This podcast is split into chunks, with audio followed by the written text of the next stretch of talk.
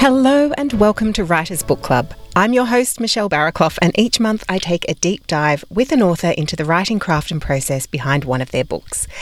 Today, you're in for a treat. My guest is the fabulous Rachael Johns, the author of an astounding 29 books. I absolutely loved this chat with Rachael. We covered so much, and yes, people, it is another long one, about an hour and a half. So if you feel like you need to break it up into part one, part two, part three, that is entirely up to you, or you can just binge the whole lot. We are going to be diving in deep to Rachael's latest novel, The Workwives, a contemporary novel that explores the question of how well we really know the people we work with. The novel revolves around workwives Deborah and Quinn, who are each other's lifelines as they navigate office politics and jobs that pay the bills but don't necessarily inspire them. We've all been there. Outside work, they're also friends, but where Quinn is addicted to dating apps and desperate to find love, Deb has sworn off men. Although Deb is not close to her own mother, her teenage daughter Ramona is her life, and there's nothing she wouldn't do to protect her. But Ramona has other ideas and is beginning to push boundaries. Life becomes even more complicated by the arrival of a new man at the office. One of the women is attracted to him, while the other hoped she'd never meet him again. So that's the setup. And from there, you can't help but fall into the lives and stories of these three women that Rachael has created. Now, a warning there are spoilers in this episode, like massive spoilers. So if you are the sort of person who hates a spoiler, turn off now, go and read the book, and then come back and have a listen when you're done. Rachel very generously decided she was more than happy to discuss the twists and turns of the novel so that all of you writers out there could learn from this particular novel. She also takes us through her notebook for the novel. So, the original character outlines and plot points and all the other things she wrote down before she started writing. So, we can really see how this novel took shape from its inception. She also read some of the detailed notes from her editors, which was so insightful. This whole episode is a real masterclass in crafting a piece of contemporary commercial fiction. Let me tell you a little bit about Rachael. She is the best selling ABIA award winning author of The Patterson Girls and 28 other romance and women's fiction books, including her most recent novel, the one we're talking about today, The Workwives. Rachael is currently Australia's leading writer of contemporary relationship stories around women's issues, a genre she calls life lit. Rachael's first rural romance novel, Jilted, won Favourite Australian Contemporary Romance in 2012, and her novel, The Patterson Girls, won the 2016 Romance Writers of Australia Ruby Award and also the 2015 Australian Book Industry Award for General Fiction, which is a very huge very big deal. It's no surprise that Rachael continually places in Booktopia's top 50 Aussie authors poll. Rachael lives in the Swan Valley in WA with her hyperactive husband, three mostly gorgeous heroes in waiting, i.e., her sons, two ravenous cats, a cantankerous bird, and a very badly behaved dog. Please enjoy this writerly chat with the fabulous Rachael Johns. Hi, Rachel. How are you? I'm good. I'm so excited to be on your fabulous podcast. I've been loving it since you started. Thank you. Well, it's been a hot minute since we organized this. What, about two years ago? We were chatting and you said, Oh, I'd love to come on, but which book should I do? And yes, what about my November 2022 book? And I said, Yeah, let's lock that in. And it felt like such a long time away. And now here we are. I know. And I don't think I'd actually started even writing the book when I, um, when I spoke to you. Oh, I think I, you know, I was about to start writing it. And so it was actually interesting. And you'll probably ask this, but because I knew that I was going to do this podcast, I thought quite a lot about my process as I was writing it. Of course, now I've forgotten all that. So I'm picking up into what we talk. That's so awesome. I love the fact that it uh, was influenced by the podcast. It was like, I really need to think about my process. Well, I think it was a right, a good time to think about my process anyway. I'd been through a bit of a, a rough patch and stuff, and I knew that I needed to sort of not do things differently, really, but um, focus on, you know, just a few things that I they'd forgotten about kind of thing. And so, yes, having you make me think, well, how do I write a book? It helped. oh, God, that's amazing. Well, we'll talk about that later because I think, you know, one of the questions I have for you is what you learned about writing through this book. So that sounds like it could be a, quite a juicy answer there. Um, Hopefully.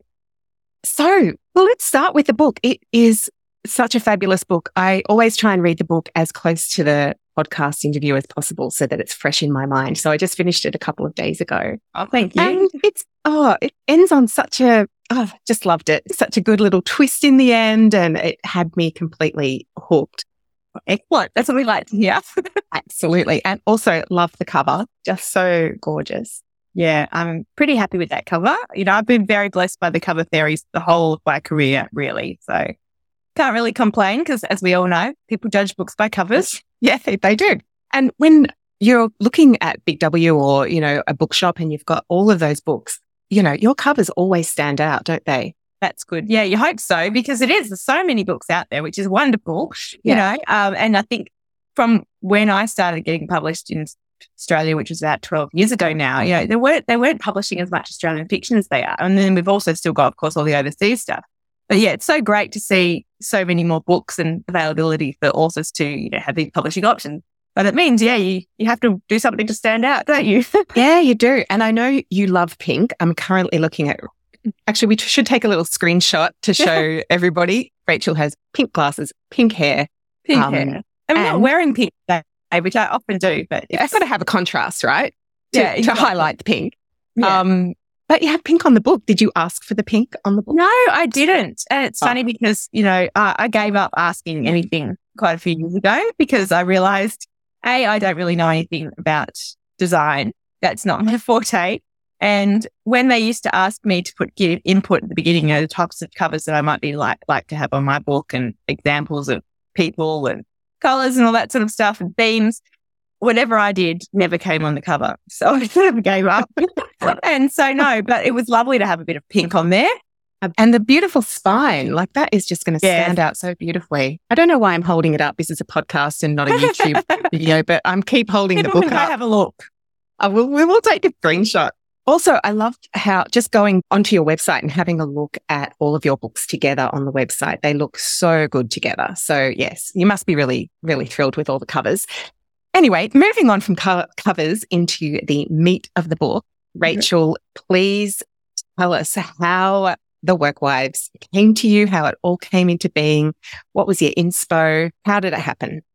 Yeah, well, it was interesting because I was thinking about writing something else that I've had an idea for, you know, well, I would say it's not really an idea. It's seed of an idea. And I wasn't kind of feeling very confident about it, but I was thinking, oh, you know, time to start is looming. I'm going to have to make, make myself get excited about that book and work out the characters. And then I was doing a podcast actually um, with uh, Brand New Magazine, I think it's called. And the lady who was interviewing me said that she was really looking forward to having Friday night drinks with her work wives. And I'd actually been just reading around that time a book called The Bestseller Code. I don't know if you've heard of yes, it? I have. Yeah, yeah. because I, I can't remember who wrote it on my shelf. Yeah, it was two. Was it two people that wrote two it? Two people. Yeah. Like they looked at the um the some scientific science stuff that I don't understand with yeah you know, bestsellers like Danielle Steel and Nicholas Sparks and J.K. Rowling and Dan Brown and all that, and worked out what was the common sort of threads through all of their books. And one chapter was on titles, and so I would I was thinking in so I guess I had that the title sort of thing in my head that certain titles work better than others. One of the titles they said works really well was three words, the um, sort of an adjective and then a noun, if I remember right. um, so I, I, I, used to be an English teacher, so it's terrible that I don't remember which is which and all that kind of stuff. But um, a long time ago now. So you know, um, they were talking about also that things that titles that people can really, as soon as you know the title, you understand, you know, the concept of the book. It's very strong. Um, and I personally, I think probably about three or four of my books I have started with titles. Um, and I actually find not, you know, we know as writers that nothing is easy, but I find when I've got a really strong title that sort of it, it, it not easier says the wrong word. It comes together a bit more, uh, I can't think of the word, but is it like it sets the tone? Yes, it sets a tone. It sets sometimes maybe the theme. You know, mm. it does exactly what those people in that book were saying. It gives you kind of an idea of what the story will be about. I mean, very vague idea, but it grounds me in my writing kind of thing. Um, and I, I, love titles. So I get very excited if I've got a really good title and it sort of, I think gives, makes me more excited about the book, if that makes sense. Yeah. Yeah. Caveat there is that the title can change between when I have one to later, but that doesn't matter. As long as I've got a title that I love while I'm writing it, um, and that I feel is strong, it seems to just help make the writing process smoother. Maybe that's the Yeah. word. I don't Yeah. know. It helps me focus. And so I heard her say she was looking forward to having Friday night drinks with her work wives.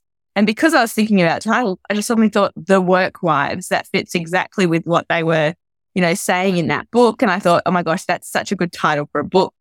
And, you know, I've been on tour for a couple of weeks and some people have said they know what a work wife is and some people have never heard the term.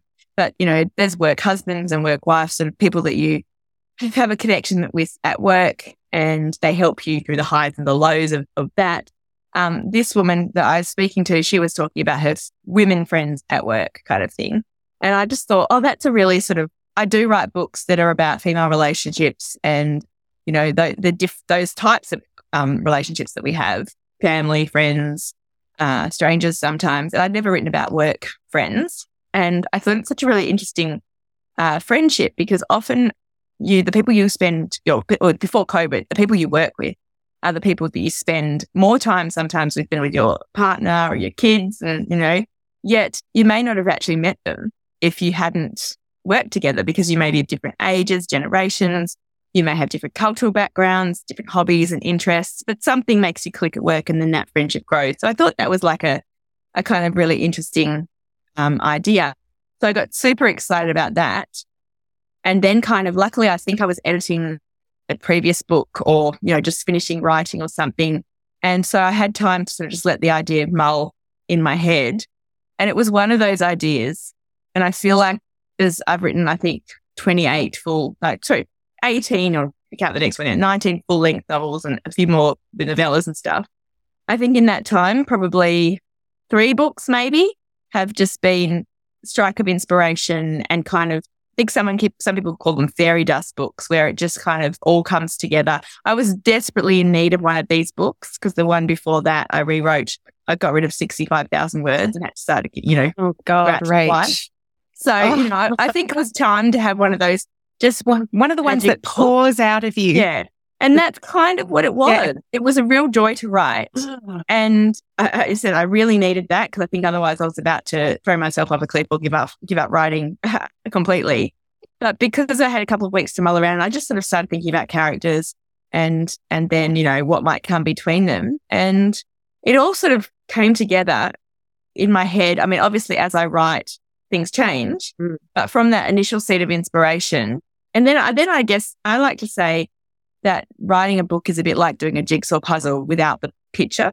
You know, you have, I have lots of little seeds of ideas or things I would like to write about or explore, articles I've read, um, you know, a, car- a job that I think is interesting, those sorts of things, an issue or a thing, you know.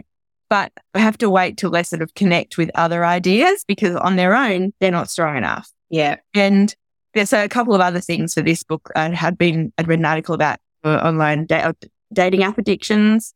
And then I'd read, uh, the, doing the rounds around the time was that um, article from the 1950s that's on the internet. People were The sharing, housewives. yeah, how to get a husband in 129 ways. So there was lots of little things that came together after that initial idea.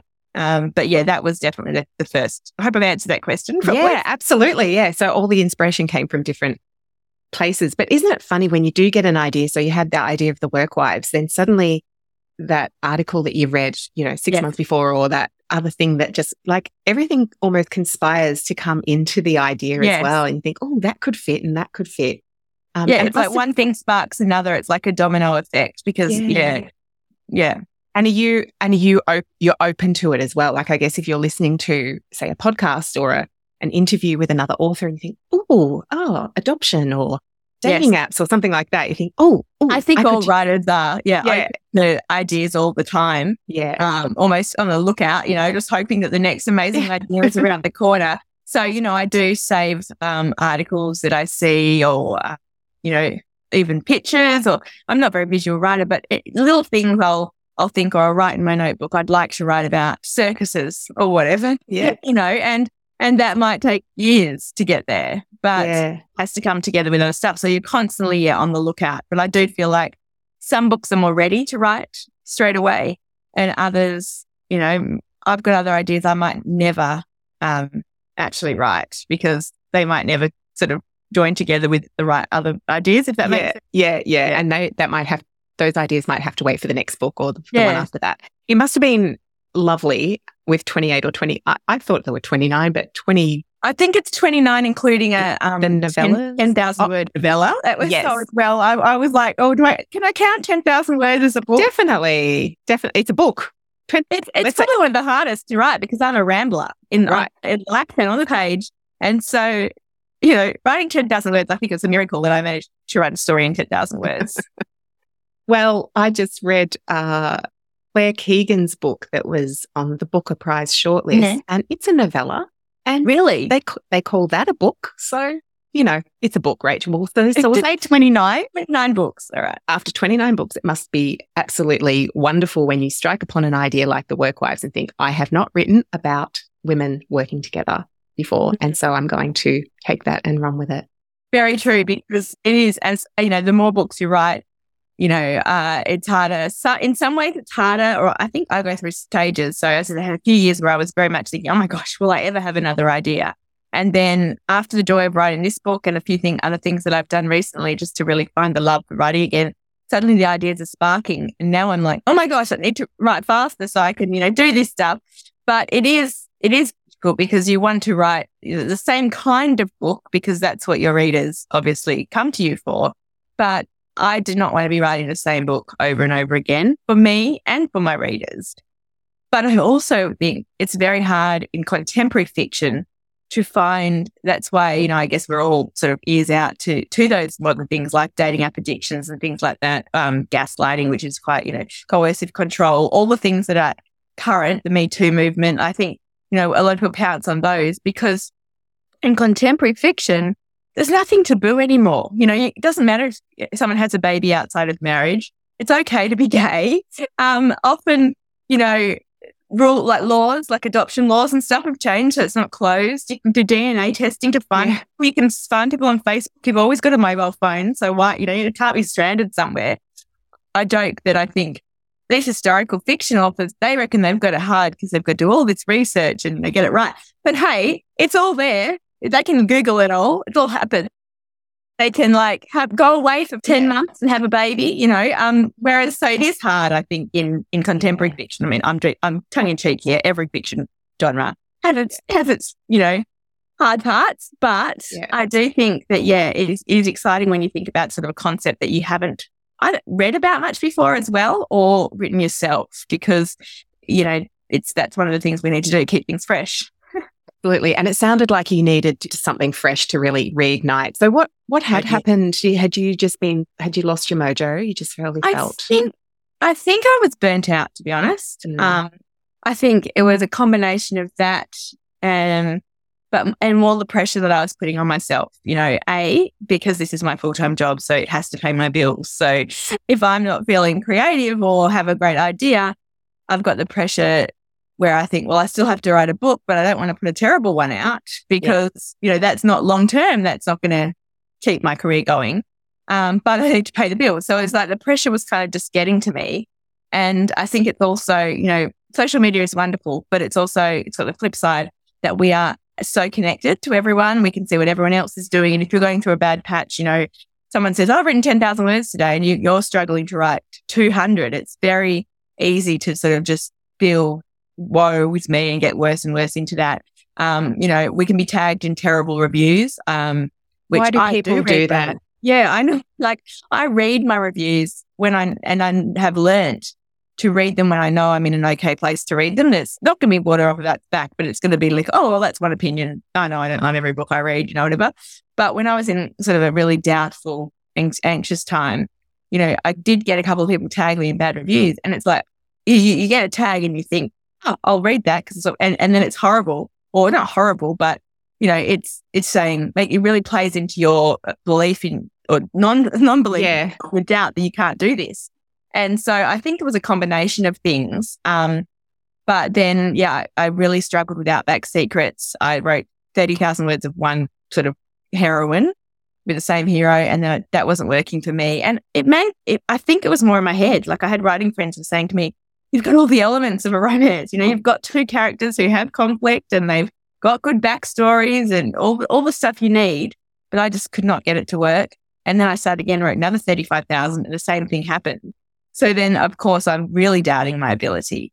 So what I did to get over it kind of thing was I, I did went go and see a doctor. I saw my doctor I've had since I was 12. She's wonderful. And she said, you've got to talk to someone about this. And because I wanted to keep writing books, I don't want yeah. to do anything else.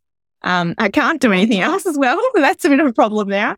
Um, and so I talked to someone. I also started on anxiety medication and I took a month off social media and I really made it reminded myself like it's so easy, I think, to look at what you don't have or you haven't achieved rather than what you do have or what you have achieved all I ever wanted to do was write books because I loved that. And so I need to earn my living. I was a teacher. So I thought, I want to earn a teacher's wage. Now I do that sometimes a lot more, sometimes, you know, and so that's, I feel like I've really reminded myself movie deals, New York Times bestsellers, you know, none of that actually matters. What matters is that I'm writing books that I enjoy and that other people enjoy too, even if it's a smaller amount, then you know, as long as I can keep doing what I'm doing. Yeah. And so I've really tried to be kind to myself in the last year to re- remember why I love doing this and to focus on that rather than all the things that are out of my control.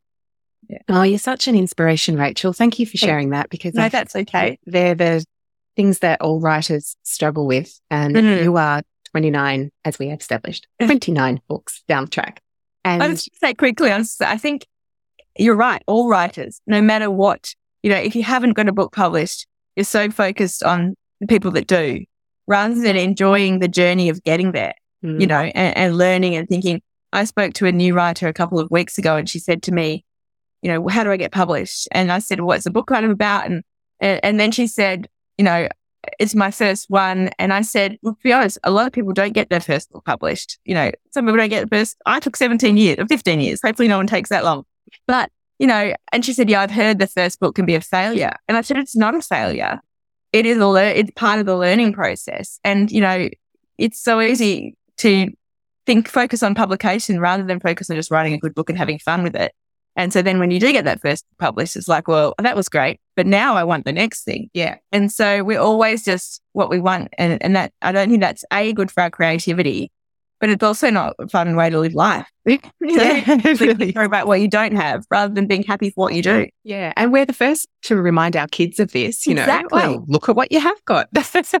we're harsh on ourselves or yeah, we don't practice what we preach. Yeah. yeah. We're trying to practice what I preach. Yeah. Same, aren't we all? Um, so you had the idea for the Workwives. How did the process of writing the novel then roll out for you? Did it follow the same process as your other novels or was it a little bit different for this one? I think it did pretty much follow the same process. Probably not the last few books, as I said, because before, even before Outback Secrets, I was kind of getting um, stressed, I suppose, and it wasn't an enjoyable process. Um, but I did a lot of the same things. Like I don't do a huge amount of planning beforehand, but I do think as much about character as I can.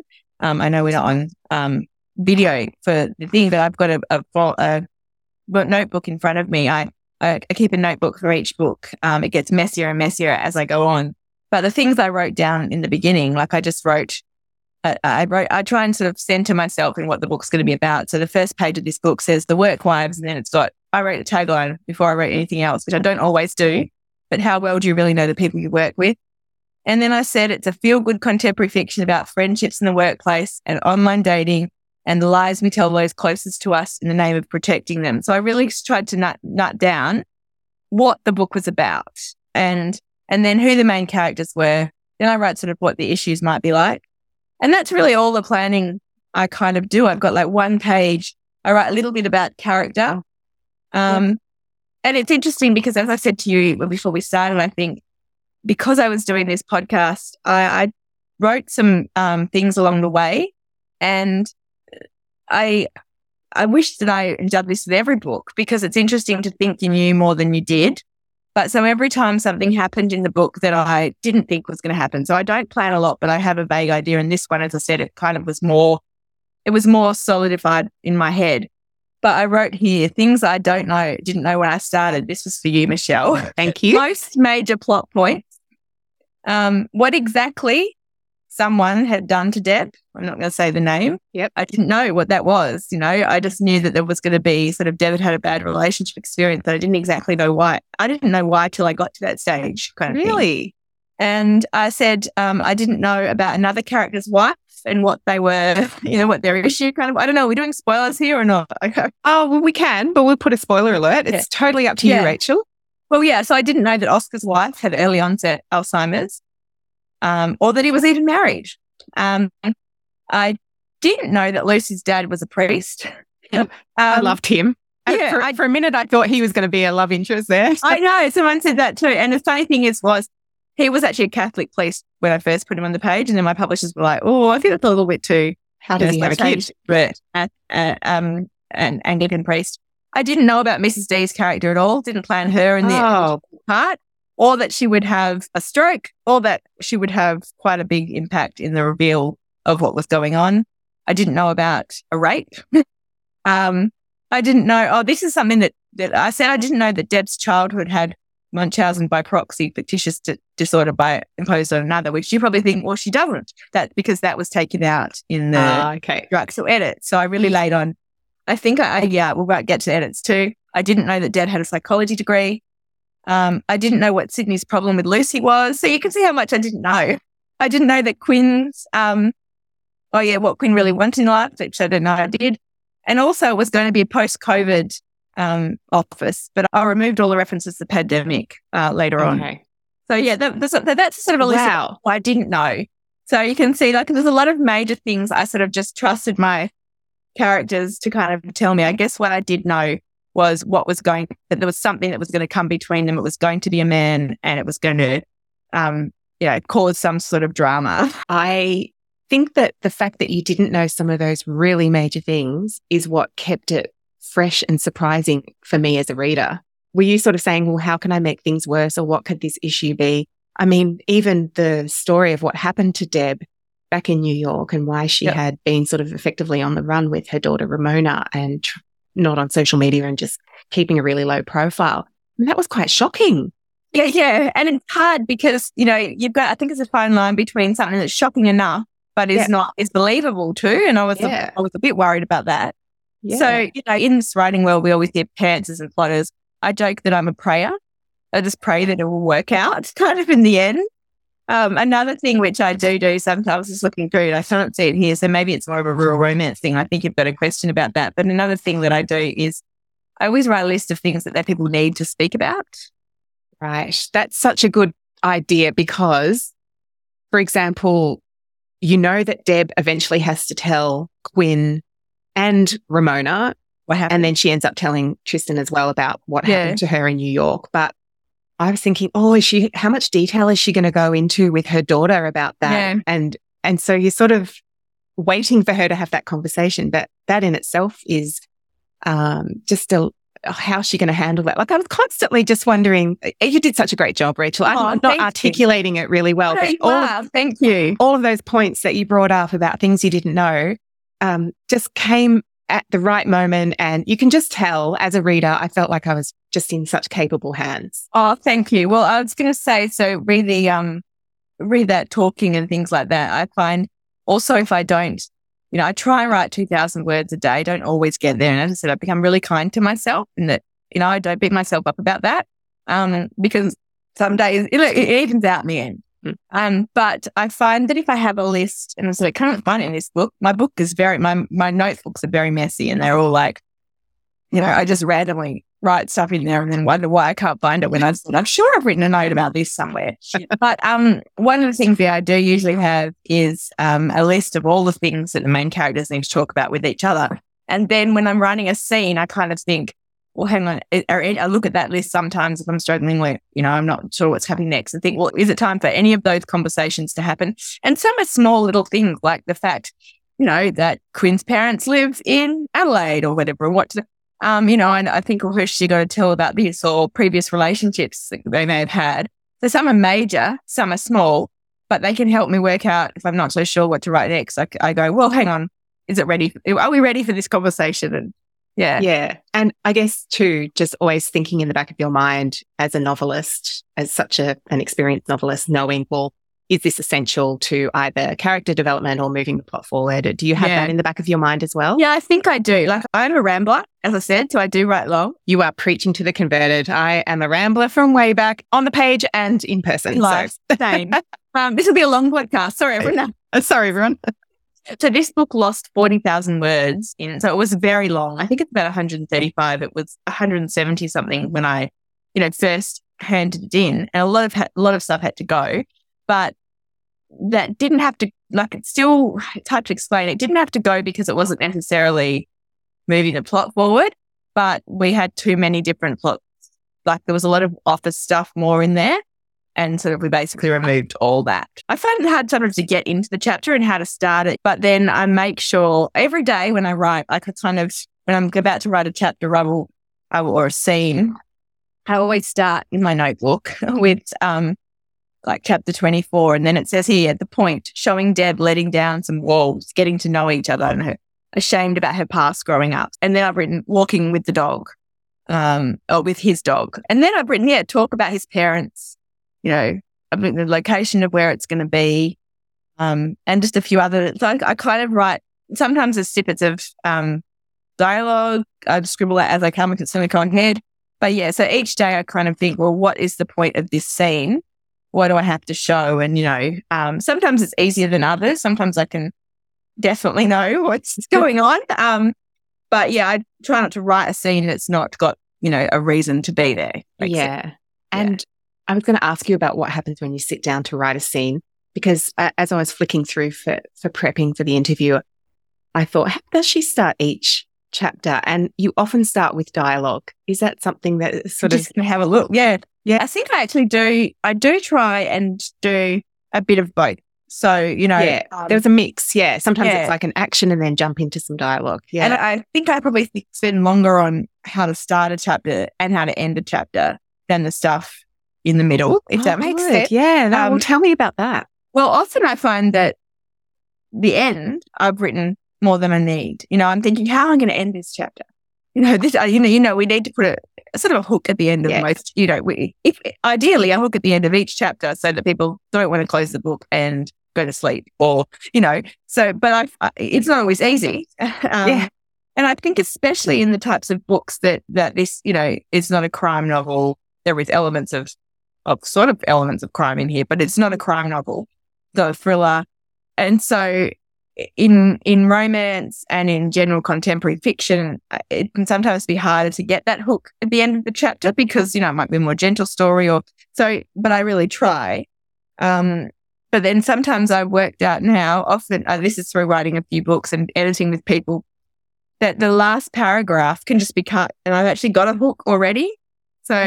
Okay, um, that's a tip for maybe people. You know, I can just Yeah. struggle to write the end. Uh, sometimes I've gone on longer than I need to, and I'm thinking, oh golly, how am I going to read it? How? And then I just go, okay, I'm just going to leave it. Yeah. And then when I go to edit, the editor or me, if it's on, will suddenly re- go, don't think we need this, or the chapter can end here. You know, this question. Yeah. So, so yeah, I do write, probably overwrite, and then realize so I've, that's something I've noticed in my work. That definitely, uh, at the now, I think that I've noticed it. I don't necessarily always write that extra chapter or extra paragraph, if you know what I mean. yeah. Sometimes I still do, or if I'm wondering how to end, I suddenly go, "Hang on, Rachael, remember." Sometimes you've gone on too long. And so I'll look back. And of course, then it's painful because if you're aiming for 2,000 words a day and then you have to delete 200, damn it. But I remind myself that it's better to have a, you know, a, a good end than 200 extra words in my word count. Yes. 1,800 effective words and uh, rein in the rambler. Better. Yeah. Quality over quantity. because you've got three protagonists or three points of view too, it, you must always be thinking, well, I don't want to get people so invested in this character. Like the next chapter is going to be Ramona or Quinn. So I sort of want people to come back to Deb and want Yeah. be keen to come back to Deb, but I want them to also then um, get fully invested very quickly in what's happening with the other two characters as well. Yeah, I think that's one of the hardest things is writing multiple point of view chapters um, or pa- ca- characters. Like, you know, you don't want people, you want people to be invested equally in each one. You want them to sound different, um, which is why, so for this book, um, I've written another one, you know, which the yeah, Art of Keeping Secrets, for example, has all women around the same age. They've got kids the same age, you know, they're kind of it. And so it's harder to distinguish those, but you really yeah. have to make effort to make sure that the, each voice is slightly, you know, different. So ideally, I mean, I do have at the top of each of these chapters, Deborah, you know, and then Quinn. So it does tell, but ideally you shouldn't need that even. It should be straight away you'll know somehow whose voice you're in because of their attitude, the way they talk and all, you know, what else that's going on. But I think, yeah, that's one of the hardest things is making sure they're different enough. So it's easier in this book because we've got 15 year old, a 28 year old or something and a 42 year old. I mean, not massive, like, and then we've got an 80 year old character who doesn't get point of view, but, you know, then there's enough distance that their life experiences are going to be different, even the way they talk sometimes. And of course, then you add personality in there as well as age, and yeah. that helps. But the other problem with writing multiple point of view characters is you don't want to get someone, as you said, to get so connected to one that they really don't care about what's happening with the others. Yeah. So I think the trick there as well is that they have to, the stories have to be connected enough that you can't miss, you know, and that's really hard. And I'm not saying I do it perfectly. The other thing you juggle or you think is, I've, I've learned probably not to do a pattern. Um, oh, and even in my real romances where, you know, you got hero and heroine, um, if I try, if I set up a pattern of hero, heroine, hero, heroine, hero, heroine, sometimes it's almost like that. But then I'm like, well, what's going to happen? And that I'm more likely then to put a chapter in that really doesn't need to be there because I'm thinking you're trying to wedge well, it in. Yeah, I need his his point of view or something. Yeah. And so it was the same with this book. I was kind of aware that I didn't want to lock myself into a um a pattern because so sometimes I think I think there's a couple of places where you get maybe two of Debs in one go, and then you know you might see Ramona, Quinn, Ramona, Quinn, Deb, Ramona. But at the same time, you don't want half the book to be with Deb and only a quarter of you know each of the other two. So it's something I'm aware of, um, yeah. but don't let it sort of dictate too much. If that makes sense. Yeah, because I guess too, yeah, you're right. As the plot is unfolding, certain characters are going to be able to tell that part of the story better. Yeah. Like when they're looking for Ramona, that has to come from Deb.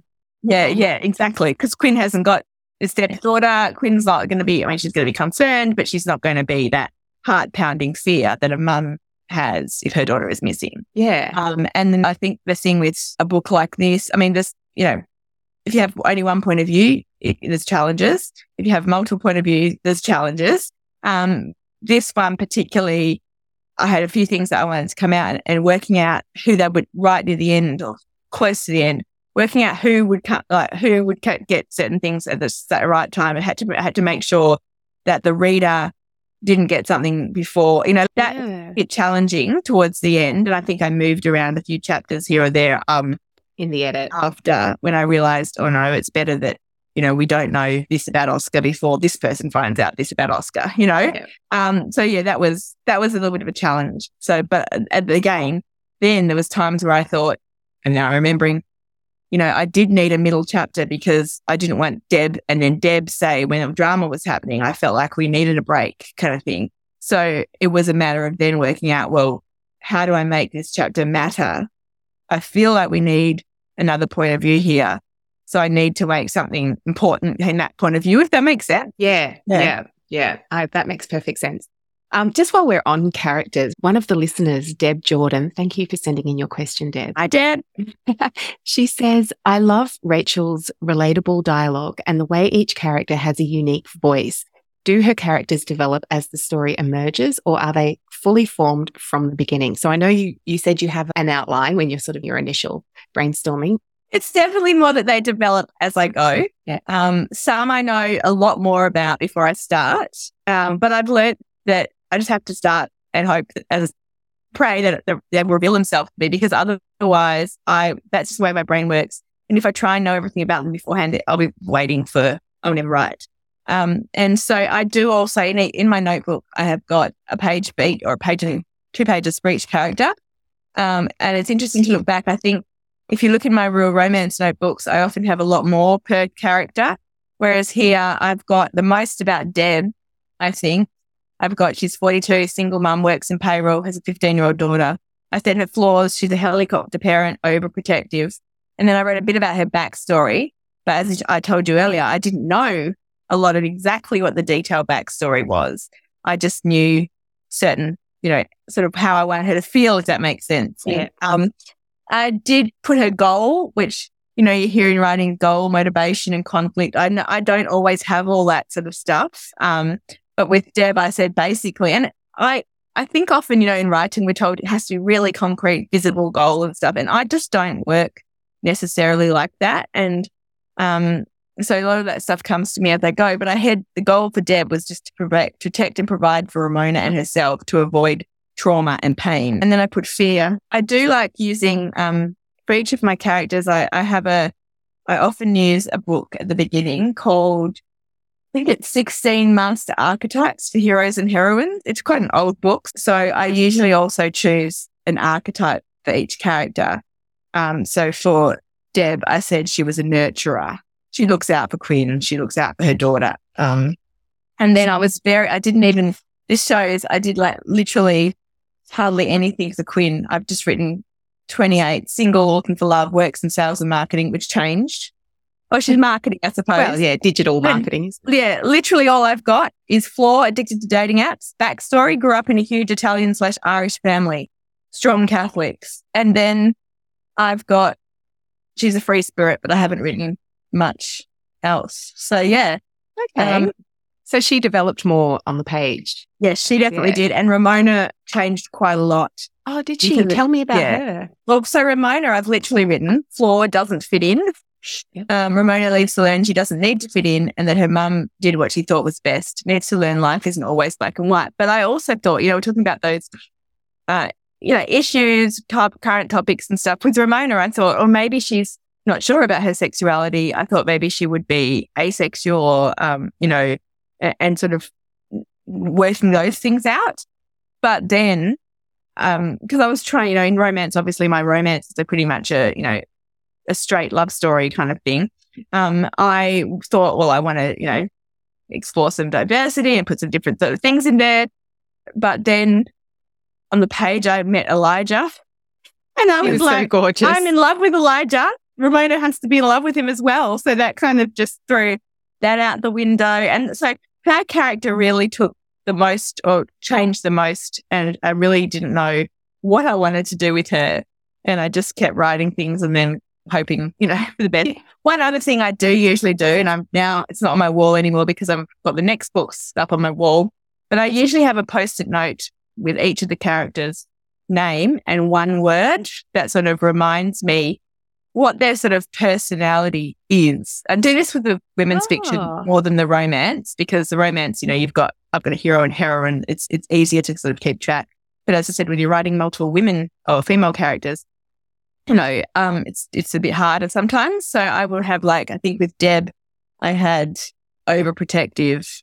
With Quinn, I had addictive. And then with Ramona, I think I had lost. So I kind of think about each point, like if I'm struggling in their chapter or scene, I think, well, what's their overarching sort of thing at the moment? It's, you know, stopping them or d- directing their, their thoughts and their actions. And that helps me really focus on what has to, or how they behave in a scene or how they react to something, if that makes sense. Yeah. And that's a, such a great idea because in a way, it's making you also focus on the thing that needs to be resolved in their yes, character journey. Exactly. Right. It is usually, I guess, a, a flaw or, yeah, um, or something that's not com- making them whole kind of thing. Yeah. yeah. So it's kind of, yeah, it's about the arc, I suppose. Yeah. yeah. Oh, that's so good. I wanted to ask you about the teenage characters because I know you have teenage boys. Yes. three boys, right? I have three boys and I've been away for three weeks and they're supposed to look after their own bathroom and their own toilet and the area, I just walked in there this morning because I've been so busy. I had a proper look and I was like, OMG, this is disgusting. Teenage boys are feral. also, they can never, ever seem to make the connection between the empty toilet roll and the rubbish bin that's no. right there. Yeah, exactly. anyway, we digress. But you write teenage girls to perfection. You've got, you know, Ramona, obviously, um, and then the teenage girls in her orbit. And there mm. are a few of them. There's yeah, there are actually, I think five teenage yeah. girls, I suppose, in this book. Yeah. Yeah. And they're all very different. How did you go about getting those teenage girls so right? Well, I'm glad you think they're right. I don't have Ah. teenage girls, but I think there's a couple of things. I have uh, friends with teenage girls, and so I hear all their, you know, different kind of complaints to, you know, that, that I have uh, uh, with teenage boys. Some similar, but there are a few differences. And um, the other thing is, I can't remember what happened last week, but I remember my teens quite well. And I have really good friends from school. And, you know, I remember how, um, you know, those relationships were very tense and heated and they're wonderful. One minute you're besties and the next day you're annoyed about something. And, you know, we're writing letters to each other and pouring our hearts out. First crushes that felt like the end of the world if, you know, They that didn't, ended. it didn't work out, you know, and, um, and just also, you know, wondering where do I fit in the world and what, and I think so, although things like social media, you know, we didn't have any social media, thank God, I reckon. but, um, you know, all technology's changed, TV shows have changed, you know, music might go move on, but the emotions that everyone writes about and all those things, and the emotions that people experience at that age have been the same across the generations, you know? And so I think it's about in, in all um, characters, not just, you know, when you're writing one that's different to your own, is I think just drilling down on those universal emotions that everyone, so no, you know, whether you're, and even books like, you know, alien, alien romance and stuff that's out there now, the right reason people like it is not, is because they still understand the relate, the, the universal themes and emotions that people experience. So, by saying that, it's funny because I think there's a difference between writing for teenagers and writing about teenagers. And, um, I had a couple of people, you know, well, it's been lovely this once I've got Ree, Ree Ramona while I've been meeting readers and stuff. And one lady said to me a couple of weeks ago, I think she was probably in her sixties. She said, "Oh, you did you did the teenage character so well. I laughed when um she wrote LOL or laughing out loud or something." And I thought, well, that's proof that I have done it wrong because you know this was written a year and a half ago or so. But you know now all we hear about is if you use it, a laughing out loud emoji or whatever, that you're a boomer. You know, you're basically uh, that's just showing how out of touch you are. Yeah, you Um, idiot. but I, I think the good thing is, you know, the majority of my readers, well, I do have a couple of teenage readers, I do know definitely. Um, oh, you know, and, and maybe more that I don't know about. The, my readership is probably, I'm guessing, primarily, you know, 30 plus, um, mainly women, although do have some men who read as well. So although I'm writing about a teenager, as long as those people feel connected and they feel like I've done right, you know, that's, that's, it's work. Yeah. Whereas, uh, you know, if it was writing a YA, I'm not sure that I would have got it right. Yeah, that's a whole other world, isn't it? But yeah. one of the things I really love about your writing is that even those, yeah, five teenage girls, but even the minor characters, they've got layers as well. So you show even the kind of the the trope of the bully. She's not just a one dimensional character. You do show her vulnerability and Yeah. what her wound is, and it's it, you know, it's only a couple of paragraphs in that little Yeah, scene yeah. towards the end, but you know how lovely to to get that layered view of even a minor character. Love Well, that's probably something I've learned, I think, in the years over writing because yeah. I, it's bitten me on the bum a couple of times where I've written uh, villain characters and then had to re not rewrite them, but people have said with my first book, Jilted, I wrote um, a horrible character in that, and then the readers like, we want more of this this series or more of this, you know, town kind of thing, and I hadn't got anyone really that I could use except this villain, this horrible person. And so I wrote a story about her and I had to really redeem her. I had to work out, you know, why she is the way she is. I didn't take, I told you I'm a slow learner. That's why it took 15 years. So then I wrote a villain in something to talk about and talk of the town, uh, never intending to write her story either. But then readers really wanted, half them wanted a story. The publisher wanted my story. That's the book I've written next. And I then had to think, geez, why is she such a B-I-T-C-H? You know, like I, I had to work that out. So I think I'm learning, you know, that if, if even if a character is horrible, well, none of, well, A, none of us are all Mm. all bad or all good. We've all got layers, like you said. But it's good to. I never planned on writing her story for a start, so that was. But I realized, you know, I didn't just want her to be there as a plot device. Yeah. I wanted to show that, yeah, as you said, that she has a reason for being like this, and also give her a bit of a redemption arc as well, even if it's not quite, you know, hundred percent there. Um, but it's another thing I didn't know. I didn't know why she was horrible, and you know, so that sort of came out as I oh, it's grew, you know, as I got to know them, I thought about and as, as I write things on the page, I think, oh, maybe this could be why, you know. So it's very much organic and and working all that out as I go. And they say that villain is the hero of their own story, don't they? Yes, exactly. I'm sure. I'm sure. What's her name? i can't even remember her name now. I'm sure she thinks she is Sydney. Sydney. Yes, Sydney. So talking about characters makes me think about your amazing dialogue. And we touched on it earlier, but I think your dialogue is genius. It always oh, feels oh, very realistic and it flows really naturally. But because, you know, some sections by by their nature are dialogue heavy, you do this clever thing where instead of a dialogue tag, so it's not he said, she said, she said, she well, she said, she said in a lot of yeah. cases, um, you either leave the tag off altogether or you incorporate an action. So, for example, on page twenty-two, so this is just a little section, but uh, it's when the teenage girls, Sydney and Kenzie, are talking, and Ramona. So they're asking her over to their place. And Ramona says, Really? Of course. Sydney glanced up briefly from her phone where her thumb was flying back and forth across the screen. Unless you've got to get home or something. No, I can come. Her mum wouldn't be home from work for another few hours. Awesome. Kenzie grinned and hitched her bag over her shoulder. Let's go. So I just thought that was a really good example because at no point in that little section do you say, she said, or mm. she exclaimed, or anything like that. It's either no tag or it's an action. Like, of course, Sydney glanced up briefly from her phone. And so you can sort of visualize the action and yeah. the sort of tone of her voice just because of that action. I just think it's very clever. Is that something that you've kind of learned over time as well? Or? I think so. It would be interesting actually to, I might do this myself, look back on my first book and see how, how things like that have changed. Yeah. Um, but it's very much, I mean, you know this, and I'm sure all our listeners, read, your listeners know this, that they're our listeners. A reader, yeah, our listeners today. they have to be, um, you have to be a reader to be a writer. And I think writers read often differently to readers. In, and sometimes that's annoying because it would be nice to be able to switch off and, you know, really enjoy a story. Um, and I do. I loved books and I enjoyed them. But I think I've picked up my di- the way I write dialogue. I've picked up over the years of reading people like Marianne Keyes, Liane Moriarty, my favorite American author, Elin Hilderbrand, and realize that you know, yeah, if your characters are quite strong, technically you should be able to have a scene where you can tell who's talking without any tags or any dialogue because they're so unique. Now that's pretty hard. but, you know, and, and then action tags can break. So I like a mix of things. You know, sometimes there'll be a he said, she said. Um, and sometimes there's areas where there's a lot of dialogue and there's not necessarily action tags. So occasionally there I will just say, you know, Ramona said or whatever, just so you ground, you know, but then the next person I probably won't because if it's only two people, you know that yeah.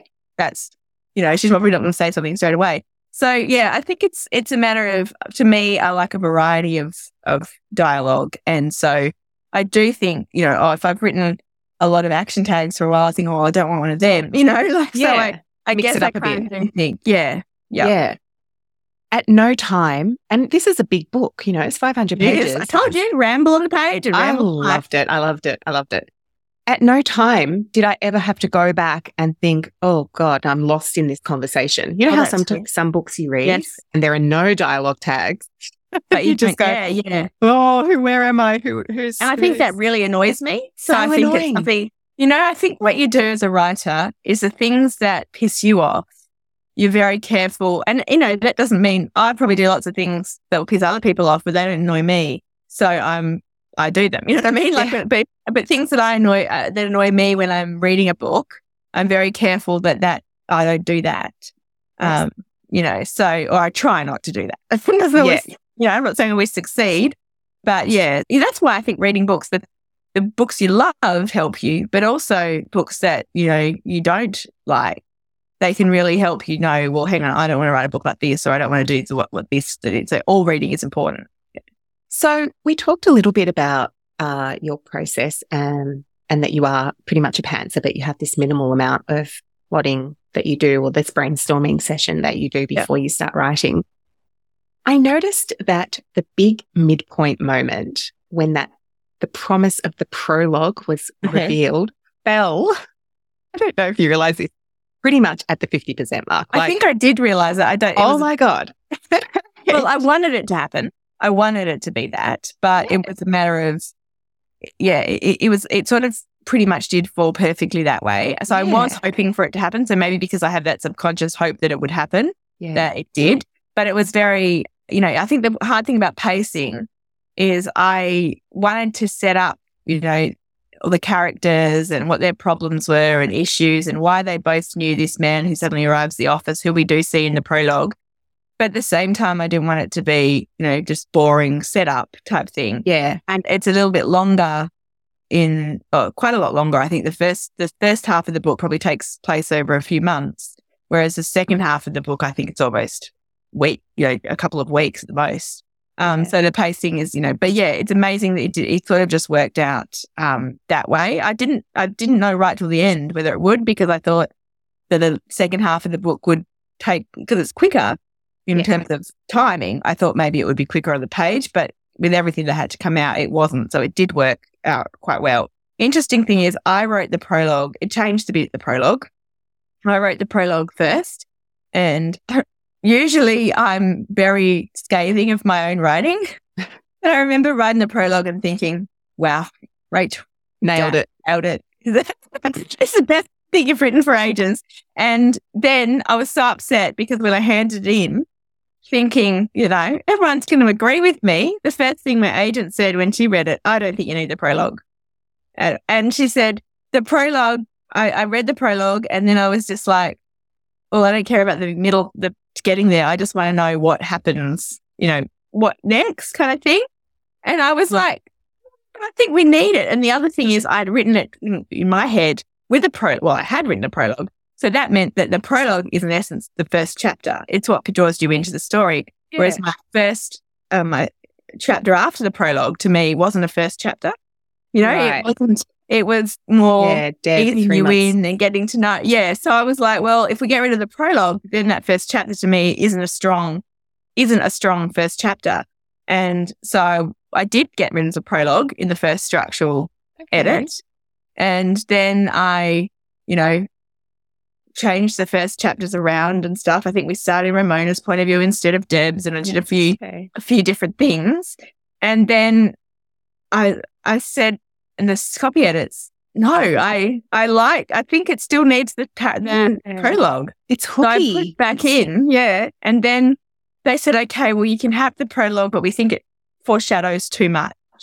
So it was a little bit more. It had a little bit more detail in about you know what was going, why the reasons, and who the person was, and all this sort of stuff. And I think Okay. I think the prologue here, I'm just going to check. Uh, the last line is, um, she could not work in the same office as that man. Yeah. Um, whereas originally I had, um, something like she, he could never find out about Ramona, like, you know, kind of, uh, or Ah, something like that. Um, and so, yeah, it changed, but I fought for it because I do think it was important, uh, in struct- structurally. So, yeah. Yeah, I'm just good on you. I'm thinking about if I had have known that the issue was Ramona. I mean, to me, I thought it was kind of obvious. Yeah. Anyway, so I thought it wasn't one of those things we were, you know, keeping. Yeah. But so it's it's interesting, I think, because you're in your, you know, you're so much in your head and you know what's sort of, even if you're a pa- pantser and you don't 100% know, by the time you finish the book, you you know. Um, eh, but so it's e- interesting when an editor gets on board and thinks, well, maybe you don't need to know as much as you've given, you know, like, and you can actually improve the book if you, you know, don't give away so much straight away. And I think that's the whole thing. Like with suspense and crime, you know, you need to have all that, but we need it in women's fiction. We need it in romance and stuff as well. So often I think, you know, first draft, maybe I put too much in and then it's a matter of working out, well, what can I, and I, I really hate as a reader, be, feel like I'm being manipulated to keep reading. So I didn't Mm. want to do that either.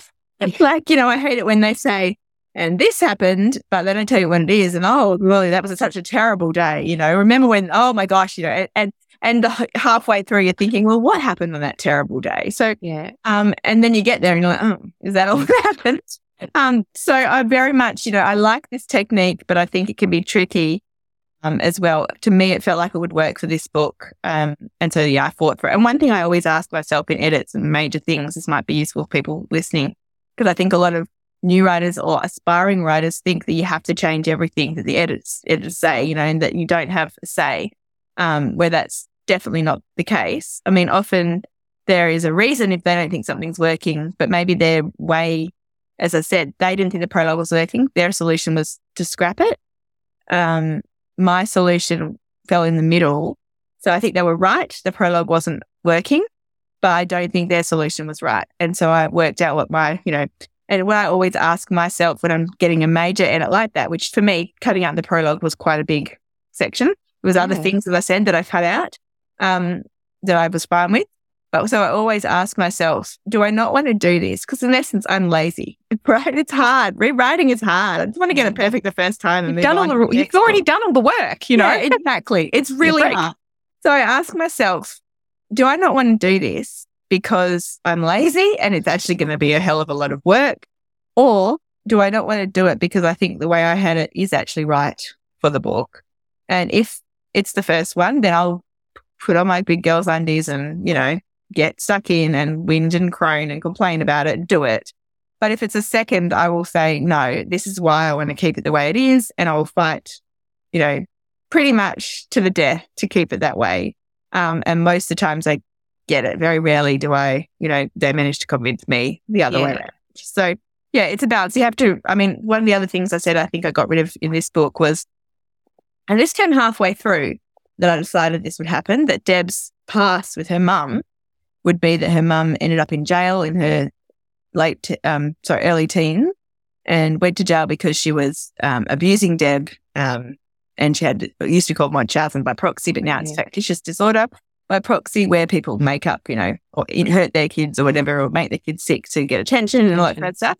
Um, and I thought, yeah, I'll do that because that in- indicates how why she's so protective of Ramona and why she's wanting to be a better mum. But it also could be the spark that made her go to America when her mum got out of jail and she was feeling very vulnerable about, you know, all that sort of stuff. So then what happens when she meets um, Oscar? Um, you know, made sense. And then my second editor, because I had a different one for structure and, and copy, said, you know what? This is very dark. It, there's light stuff and it's a fun book, I think, but there's also there was gaslighting, you know, in, um, there's a domestic violence, there's, you know, lying to close family. And, you know, she's like, do we really need abuse of par- a parent's abuse of a child as well? Like this is, you know, poor Deb. You know, we're told as writers that you have to give your characters crap and they have to, you know, we torture them so then they can recover. But sometimes too much torture.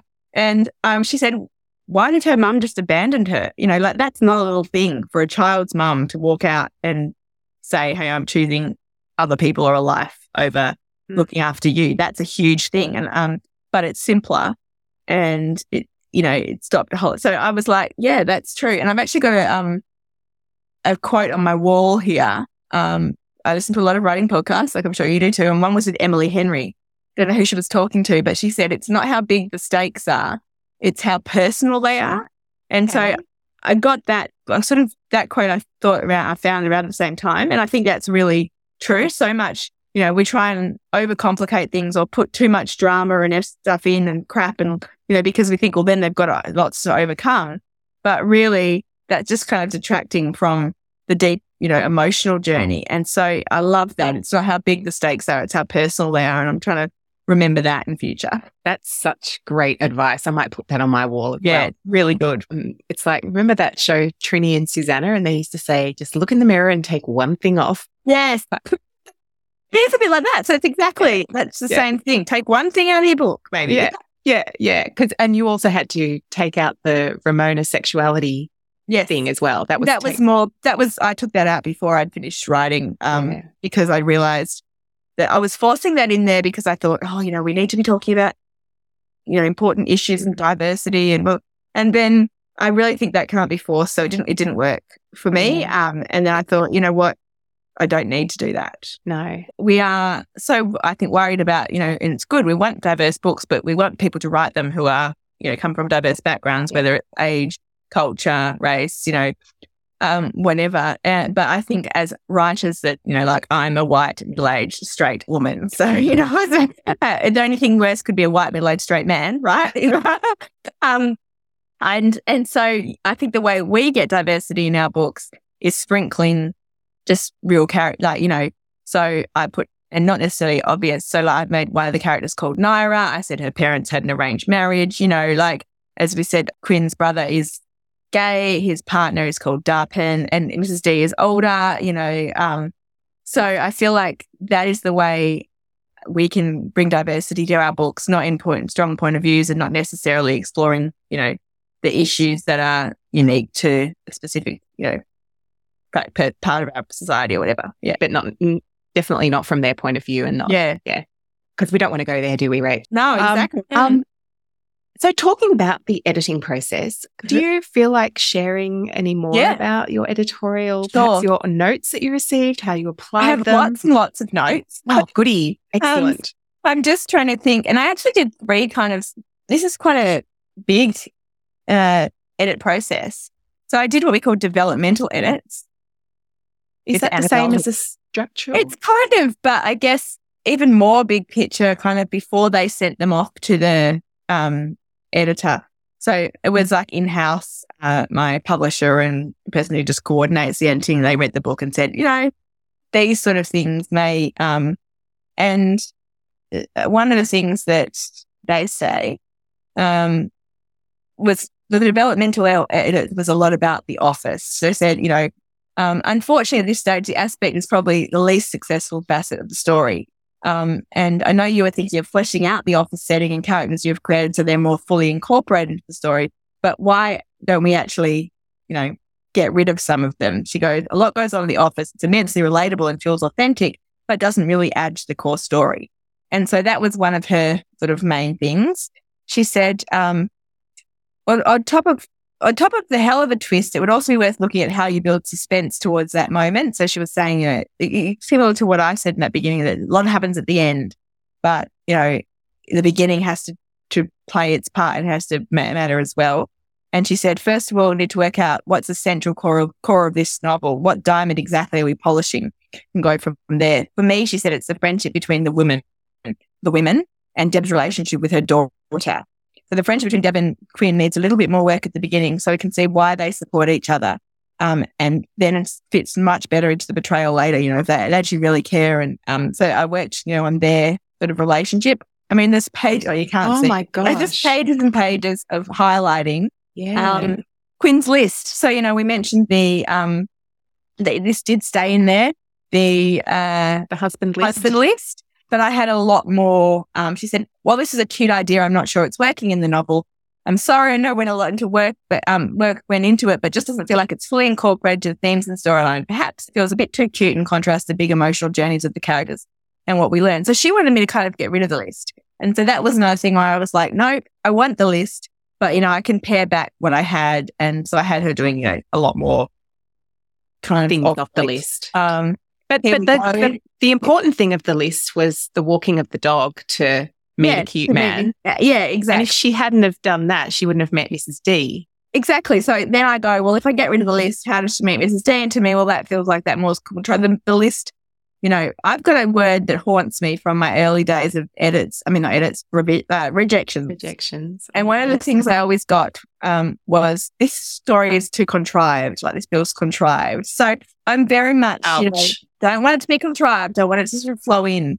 So then we had, so there's other things in there. And I went, now I had the structural edits, which is, um, with my editor, Lachlan Dobbins, who is fantastic. And I've worked with him on many books for the last few years. He was off on paternity leave, so I didn't have him. And I really missed him because we just click and we get each other. And he's so wonderful. Um, like this is an example from his beginning. I'm so excited to work with you again, Rach. The work wise and everything I love about your books, engaging, relatable, quirky characters to root for, secrets and lies, deep hurts to address and overcome, plenty of humor, romance, and excitement. So he always starts lovely. um, you know, and, but even his stuff of, you know, he said, I've you've outdone yourself. And he went, and then he goes, um, the biggest, oh yeah, this is, this is, this is interesting. After learning about Deb's New York ordeal, I thought of having Oscar turn up at the Energy Co and be Quinn's handbag guy with twist enough. But the revelation Oscar wasn't Ramona's father. And this is really spoiler territory. Spoiler, spoiler, everyone. an evil twin pushes fam- family pushes the work wives into tel- telenovela territory. It's truly nuts in the best possible way. But, but yeah, the biggest challenge is going to make this believable and then to maintain the tension after the revelation so readers will cling on to the ride to the gripping end. I've got plenty of suggestions to make, but I think the key for me is that we need to pare back some of the smaller coincidental stuff in order that the more important coincidences um, are believable. So, you know, he said the inco- coincidences that happened were the whole Deb, Oscar Quinn, like meeting and actually, you know, having that connection. That's, that's quite a coincidence. Yeah. But these things happen in real life. They do. Like Quinn's relationship. Oh, sorry. So the budgie and the vet call it, you know, the, the, the, the budgie that Elijah has is lost. And then yeah. the vet happens to be someone who Deb's been on a date with. We said, she said, Mrs. D knowing about Oscar. Um, you know, we, they're the big things that need to happen because they propel the plot forward, but they're all quite big coincidences. So then he said, you know, we need to cut back on some other things that I had. The other thing he said, also making sure the characters are there for a reason and cutting back on some of the dead or sick partners, tragic upbringings, dead parents. He's like, so many people here. Take one uh, thing off. yeah. And so, you know, like he, he, and now his page, his overview is huge. Um, you know, it's things like looking at the timeline and pace. Um, oh, and, and wow. then there was one big thing in that they all, that he actually liked. So I had a chapter and from one chapter from Oscar's point of view, which oh. I really loved actually. As I said, this book was a joy to write. So I actually had a much more, you know, friendly view of it. And and usually I most books, I'm like, oh my gosh, this is so terrible. I can't believe, you know, anyone would ever read this. But that chapter again, I thought, wow, I just, I had, I had a, I was wondering, you know, a few things, how to reveal things. And then I suddenly had, what if we have a chapter from Oscar's point of view? Right. And it was just, I think it was just before or just after um, he meets Ramona and her friends. And a whole lot is revealed. It was after he'd had a chat with Quinn and he told Quinn he was married. Um, and then basically it tells you a few people have said to me, oh, they would love a sequel because they want to see Oscar and Quinn's relationship.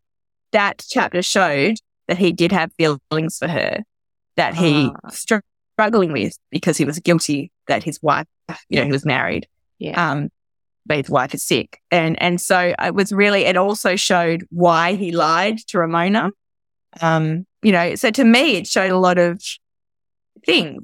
And my structure, the first edit, they said, get that out. We don't need it. It's weird having a, a point of view off. from one, you know, one chapter. But interestingly enough, I read Holly Ringland's book recently. I'm sure had a chapter from a random point of view. Yeah. Um, so my sec, the problem with getting rid of that chapter was the second enter. I didn't read that. And a lot of stuff in that chapter was very important to, you know, as I said, so then I had to put that chapter. So I, would sort of, I'd gotten rid of it without fully working out how to put all the other stuff in. So when mm, he read it, he felt, well, there's some things that aren't explained in this book. And I told him, that's because I had this chapter that I loved. And I said it to him and he's like, I love it too. I think it works. But I went back again to my publisher and, and they were like, no, we really, really, really don't want it. Um, and that was sort of, so that was one of the things I did give them. Um, okay. but then I had to really work hard to make sure that everything that was really important in Oscar's story, not so much his feelings about Quinn, there was no way I could really get that on the page. I do feel like that's implied though. Yeah, it's implied, the, but I got the like, feeling because yeah, he wouldn't good. have offered to walk the dog and do all yeah, those things if he didn't have some interest. Yes. And that's good because I wanted yeah. to make it implied, but um, it, yeah, you, you, definitely knew in his point of view his guilt, kind of how he was feeling about it. Yeah. But yeah, so I had to then put that sort of stuff about why he lied to Ramona into Deb's point of view and all that. So um, yeah, that was basically the structural and the developmental edits. So is that uh, that right.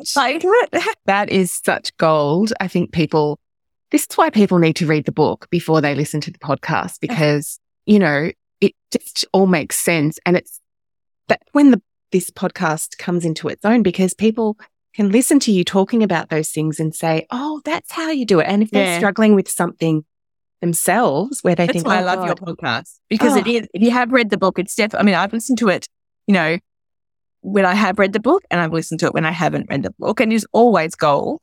Um, yeah. But if you've read the book, it really does enhance your podcast experience. Yeah, yeah I think so too. So go get the book, people. You need to read mm-hmm. this one uh, because that's so, that's all such gold. Thank you. Um, and Lachlan sounds like a dream to work with. He is. I love him so much. um, we have another listener question from Renee Black. And anyone who does send in a question, I'll give a little shout out and put in the show notes um, a link to your Instagram so thank you, Renee, for your question.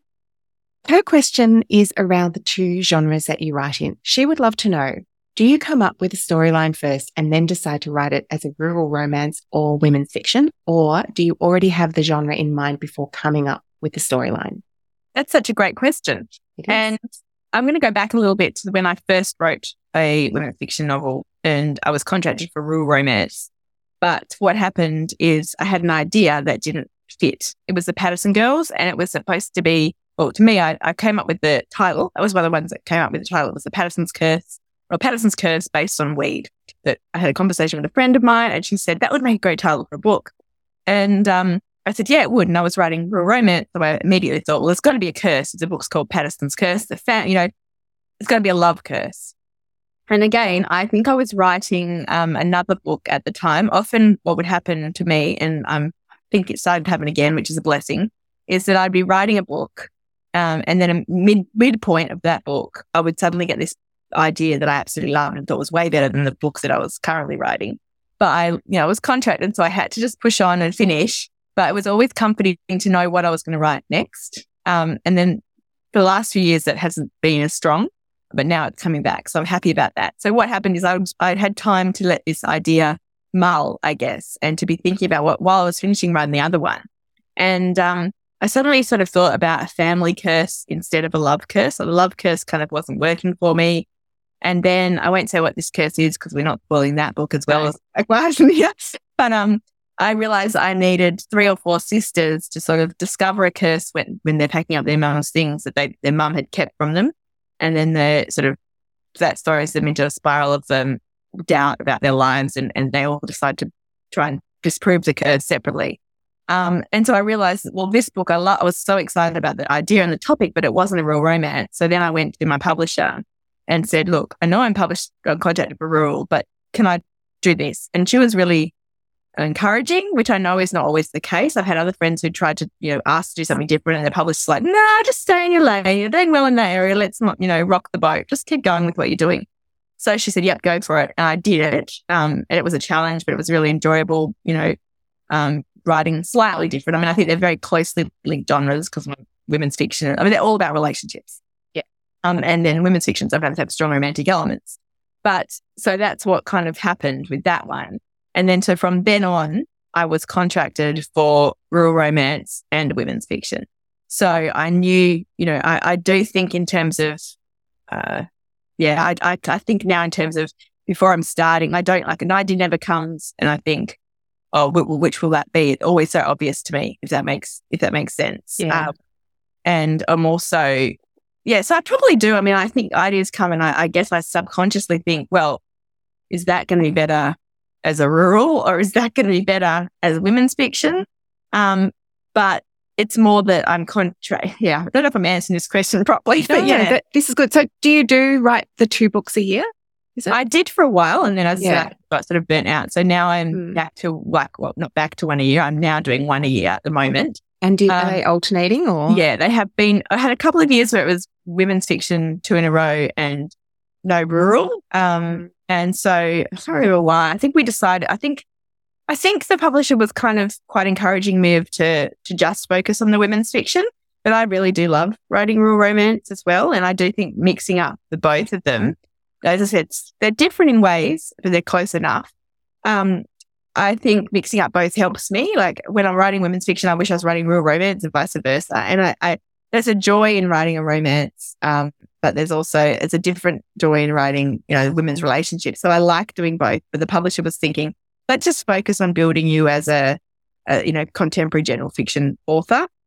But then the outcry from my rural readers was so, you know, the outcome they wanted, But it's the next rural coming kind of thing. And so we realized that people really love the rural romances and I love them too. So I decided then to, you know, do alternate the books pretty much. Is one of them easier to write than the other? Good question. I would say no, as we said, nothing's easy to write, but yeah. um, in some ways, the rural romance or romance in general, because some of my later ones are, are veering less from romance, ruralish, and more just really straight contemporary romance set in a small town, you know. Um, the romance you know, some romance writers hate this, that there's, you know, they, that if you say there's a formula, and I'm not saying it's a formula because uh, that makes me think you have to have this on page two and this on page five. And, you know, uh, but there's a general, you know, a promise, I suppose, of romance. It's a promise yeah. of crime. It's like, it's like if you read a crime book and someone dies in the first page, if you don't know who the killer is by the end, you're annoyed, right? um, yeah, so, readers expect some, yeah, and expect certain things with the romance. You know, you expect you go in that know you're having a happy ever after at the end, or happy for now, and that you're going to go on a journey with two people who you know are going to fall in love. They're going to have obstacles along the way. So, and it's usually going to be like uh, they're going to meet somehow there's going to be a kiss probably. In most of my books, there's a love scene. So I know that I have certain things to kind of follow. I suppose like a, you know, it's a stru- it's a loose structure yeah. where I don't have that structure so much with women's fiction because it changes depending on the story, how many point of view characters I do and all that. So that makes it a little bit harder, I think. Um, although sometimes it's so just the flip side, it's harder, but it's also more freeing. Whereas I know, you know, I've got to follow certain things in the romance. Does that make sense? So yeah. yeah. I bet your publisher was really glad they said yes to you writing your first contemporary fiction, yes, women's I think fiction. They were. It works out quite well. It did. Just for listeners who don't know, but that book, The Patterson Girls, went on to win uh, the an ABIA. Yeah, Australian yeah. Book Award for General Fiction. Yeah, that's right. In 2015, I think it was 2016. It was written yeah. And uh, did it, that also win a Ruby Award? Yes, it did. Yeah. Ruby Award. And I think an Arrow Award, maybe. So yeah. Maybe I'm making that up. That was very successful. So, all publishers out there who are saying, please don't, you know, go outside your genre. Yeah. Look what can happen if you Exactly. You've got to be open to possibilities. Not that I'm telling publishers how to suck eggs, but uh, well, I, I do hear I do hear from friends who are writers who you know, they do want to write something a little bit different. And I totally get from the publisher's point of view that they, they're the ones that have to market this and they know where yeah. it fits on the shelf and all of that sort of stuff. And it's managing expectations and, and there's all those issues of, well, do I write something different with a pseudonym or like, oh yeah. God, it must get so complicated. True. But yeah. I guess now your readers know that they're either going to get one or the other and they'll, yeah. they probably love both. Well, I think some people do. I do think that you've, I've got a, I'm not mathematical, but it's the Venn diagram where you've got yeah. yes. circles overlap. Yeah. I think, you know, there's a lot of people who rural read, read or romance readers are a, a breed a, of readers where they read so voraciously. Oh. And, you know, they will, if you love rural romance, they will buy every single rural romance book that comes out. Whereas I feel like people, and so this is very you know, obviously there's exceptions. Yeah. But I feel like general fiction readers are, are different to those genre readers. Like, say, if you read crime, you know, you read usually a lot of crime. Whereas I notice in sort of general contemporary fiction, often they're people who go to book clubs. They might read one or two books a month and they've, you know, it's not their main sort of thing that they do.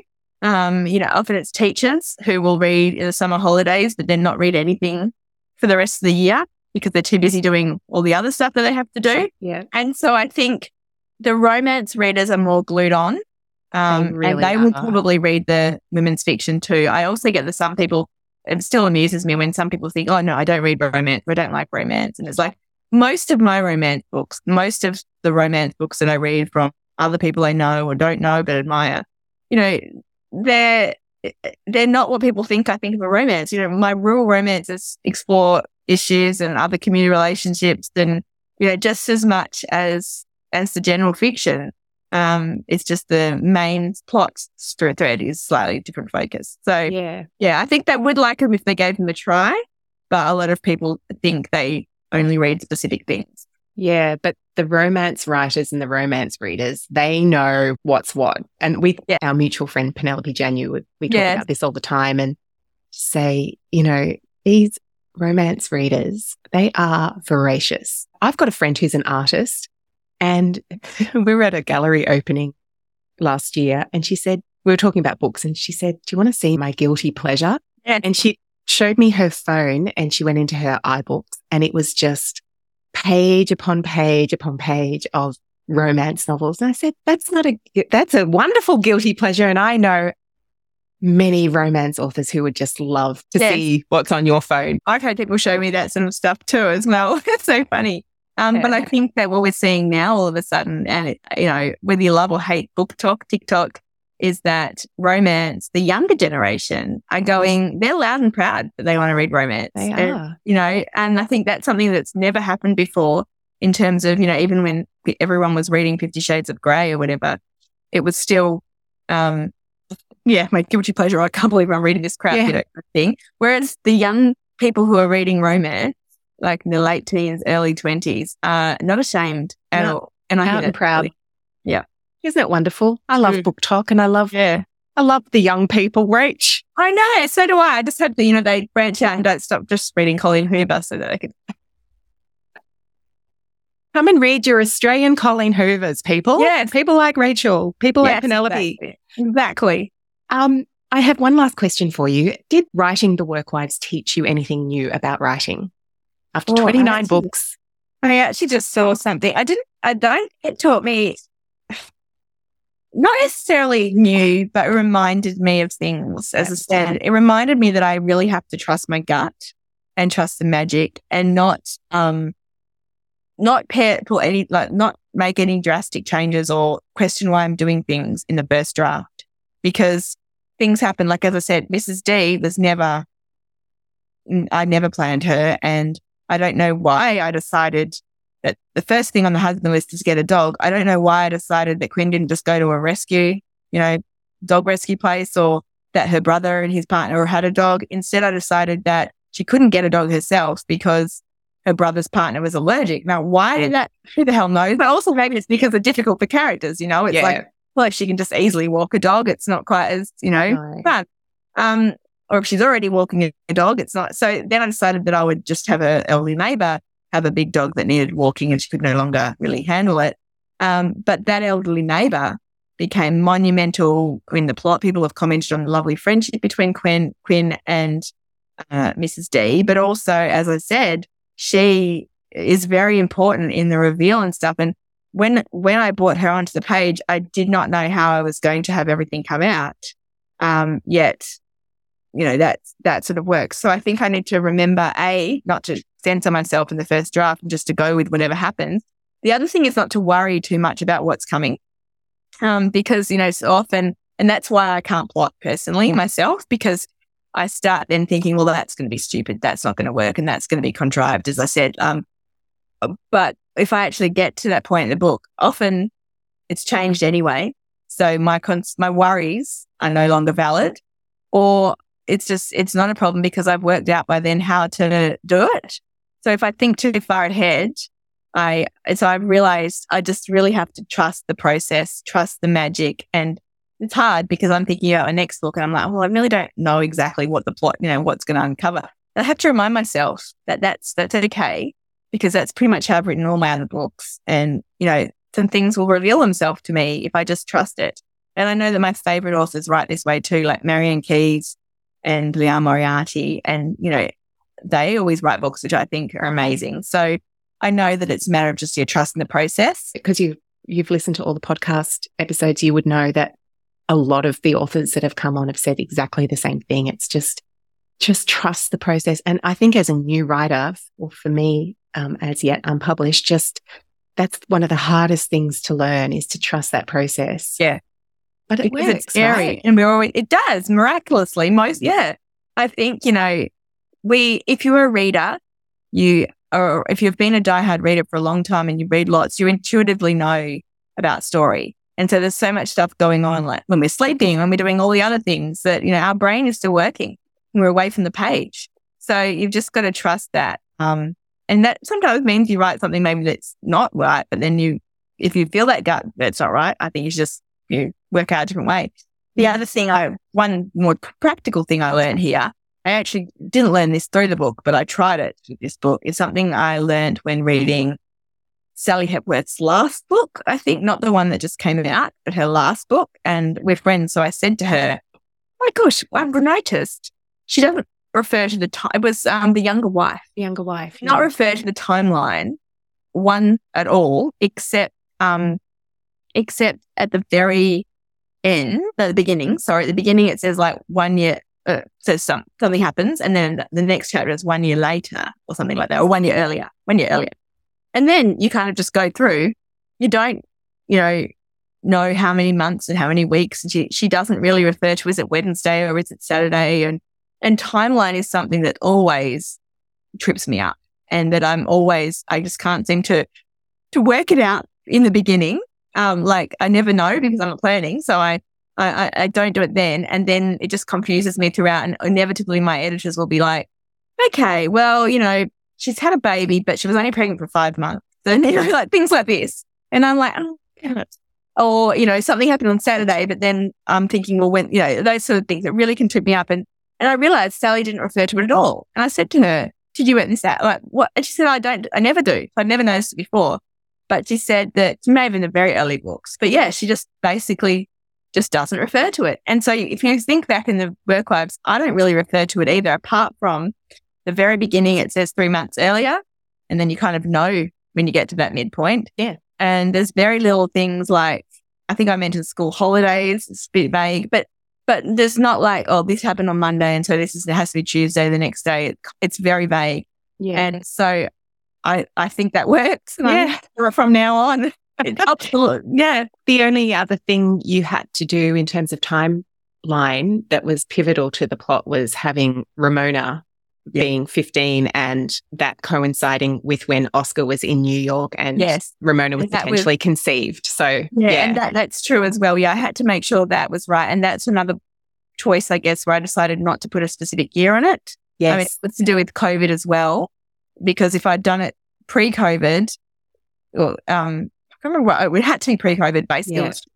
it, had to be pre-COVID because it's set in an office, or it had to be post-COVID. And when I was writing it, we weren't we weren't really post-COVID. We still aren't completely post-COVID, and people were, you know, not in their office um, a lot of the time. So you Mm. can't have a story where people you know, have real strong work friendship or the, the dramas that happen at work um, if people are not in the office. So I thought it had to be post. So I tried post originally, and then I got to the end and a a I was there was a few little references I like, quite liked about the COVID in there. You know, not not distressing, but things like Deb liked working from home because she got a, you know walk around the block once. You know, but then I realized I also because she moves around didn't want her to have. She can't have known Quinn as long as the COVID has gone go out yeah. because yeah. Otherwise, they would have, you know, and they ruined a whole lot of things. So when I mm. realized that, so they couldn't have known each other more than a couple of years, and they would have had to if it was co- post COVID. I just decided it's just easier not to put COVID in at all, and to not put a time on the on the on the book Yeah. at all. And exactly. And that's what's going to make this book evergreen. Like, no, hopefully, but it's not pivotal. COVID, Yeah. whether it's I, don't, I really think post or unless um unless it is pivotal pivotal, I don't really know why yeah, it does it now. I've learned that as well. Like I think in one of my other books, I've got the year, and then I, I look back now and I go, well, why did I need that year? yeah. If Yeah. And some people use years to orient their own writing, but yeah. and if obviously, if you're doing dual timeline on historic, Yeah, you kind of need it. Yeah. Yeah. Well, Sally really um, broke that rule with her latest one, which I'm listening to on audiobook at the Yeah. moment, The Soulmate, because that's all before, then, now. Uh, pa- yeah, no, what is Yeah. it now? Uh, now and then, or now, and then and after. Yeah. Yeah. Yeah. She must have had fun with that one.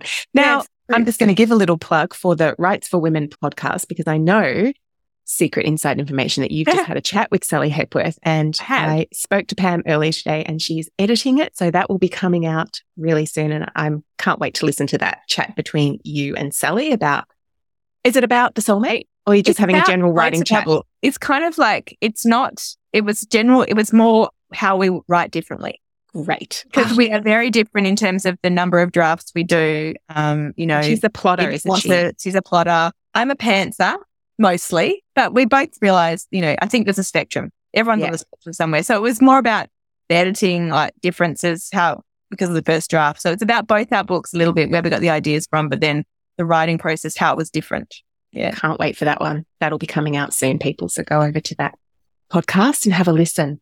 Rachael, it has been an absolute delight speaking with you. And I could probably just keep talking all day. It's just so great. I loved the book. Everyone should go and buy it. Um, what's next for you? Got another one in the works? I've got a rural romance coming out. As I said, it's not really very rural. It's between a nun and, Oh. uh, and a tattooist. Oh my God. I love the sound of that. Yeah, A so I- tattooist. I, call it my rural romance Australian contemporary sound and music. Basically, we have all the characters at the beginning, the hero has a friends with benefits that's like the Baroness. His brother is very much in there. He's like Uncle Max. He's not a single dad, but he does foster with his brother delinquent boys. Um, and yeah, of course, you have the nun. So it was a lot Oh of fun to write. God. And the nuns go on TikTok. That sounds absolutely fantastic. I bet you had a lot of fun with the I dialogue. did. and I'm sure Holly Ringland will appreciate the reference to a tattooist in there as well. yes, given true. her novel. Um, and what about your online book club? You've got a big event coming up, haven't you? Yes, so I run an online book club called Rachael Johns Online Book Club with uh, my friend author Anthea Hodgson. And um, we've got almost 5,000 people. It's a very active, great group. We do read a book a month and talk about it. And no, you don't have to do it. It's not homework. But next year, for the very first time, we're having an in-person retreat in Hahndorf in uh, the Adelaide Hills. And there's still tickets available. There's going to be about 12 authors, including us there. There's going to be book discussions, book quizzes, maybe some bookish craft. There's, it's just going to be a real, real fun um, weekend. So yeah, you can find out information about that as Rachael Johns bookclubretreat.com.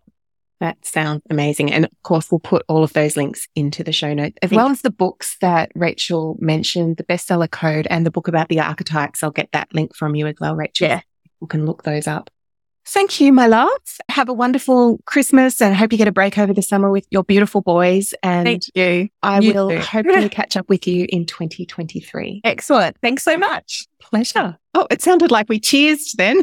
Oh, that was like, yes. There you go, Rachael Johns. I really hope you enjoyed that deep dive with Rachael.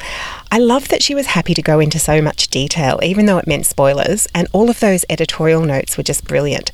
If you're just starting out as a writer, or like me, you've yet to be published, you really have no idea what to expect when it comes to editorial notes. I mean, we hear about structural edits and copy edits, but Rachael reading out her actual notes from her editors was so insightful.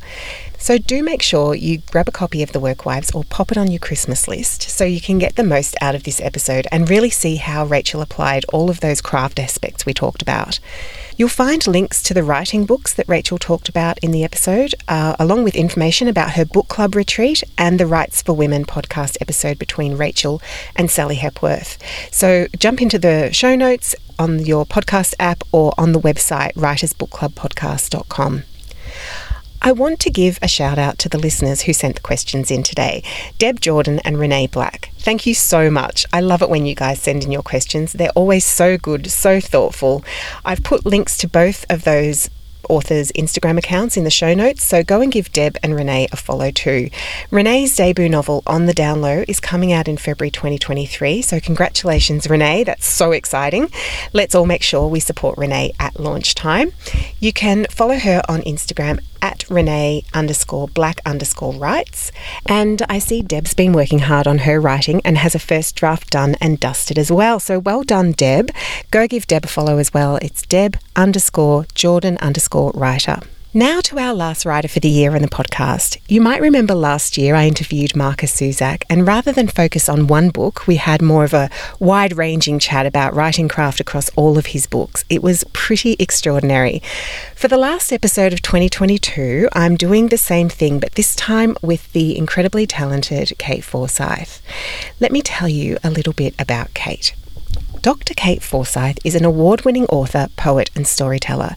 She has a doctorate of creative arts in fairy tale studies, which has led to an amazing body of novels inspired by fairy tales and myths, but definitely not as you know them. Her most recent novel is The Crimson Thread, a reimagining of the Minotaur in the Labyrinth myth. It's set in Crete during the Nazi invasion and occupation of World War II, and it's absolutely fascinating. Her other historical novels include Beauty and Thorns, which is a reimagining of Sleeping Beauty, told in the voices of four women of the pre Raphaelite circle of artists and poets. Then we have The Wild Girl, which is the story of the forbidden romance behind the Grimm Brothers fairy tales, which was named Most Memorable Love Story of 2013, and Bitter Greens, which is a reinvention of Rapunzel, which won the 2015 American Library Association Award for Best Historical Fiction, and it also is just such a fabulous novel. Kate has also written non-fiction books, books for middle grade children, and picture books, many of which have garnered awards. So overall, Kate is really just quite extraordinary, and I can't wait to dive into the craft and process she brings to her writing. I'm going to bring you this episode in that drowsy, dreamy week between Christmas and New Year when you're in the mood to reflect on your writing and absorb some wisdom. As Susan Freeland said about Kate, surrender yourself to a master storyteller. Speaking of that week after Christmas, it's always my biggest reading week of the year. I just sit around inhaling all the books I've received, gifted to myself. If you'd like to add Kate's latest novel, The Crimson Thread, to your Christmas haul, I have a copy to give away. To enter, go to Writers Book Club Instagram or Facebook and look for the giveaway post. Entries close on December 12th, but of course, if you're listening to this podcast in the future, there's a new giveaway every month. So follow me on Instagram or Facebook and you'll always be in the know. And of course, you can pick up a copy of The Crimson Thread wherever you buy your books, or any of Kate's books for that matter. Okay, that is it for this month. You'll find all the show notes for this episode right here in your podcast app or on the website at writersbookclubpodcast.com. I recorded today's episode on the beautiful unceded lands of the Gadigal people of the Eora Nation. Thanks so much for listening, and I'll catch you at the end of the month. Until then, happy writing.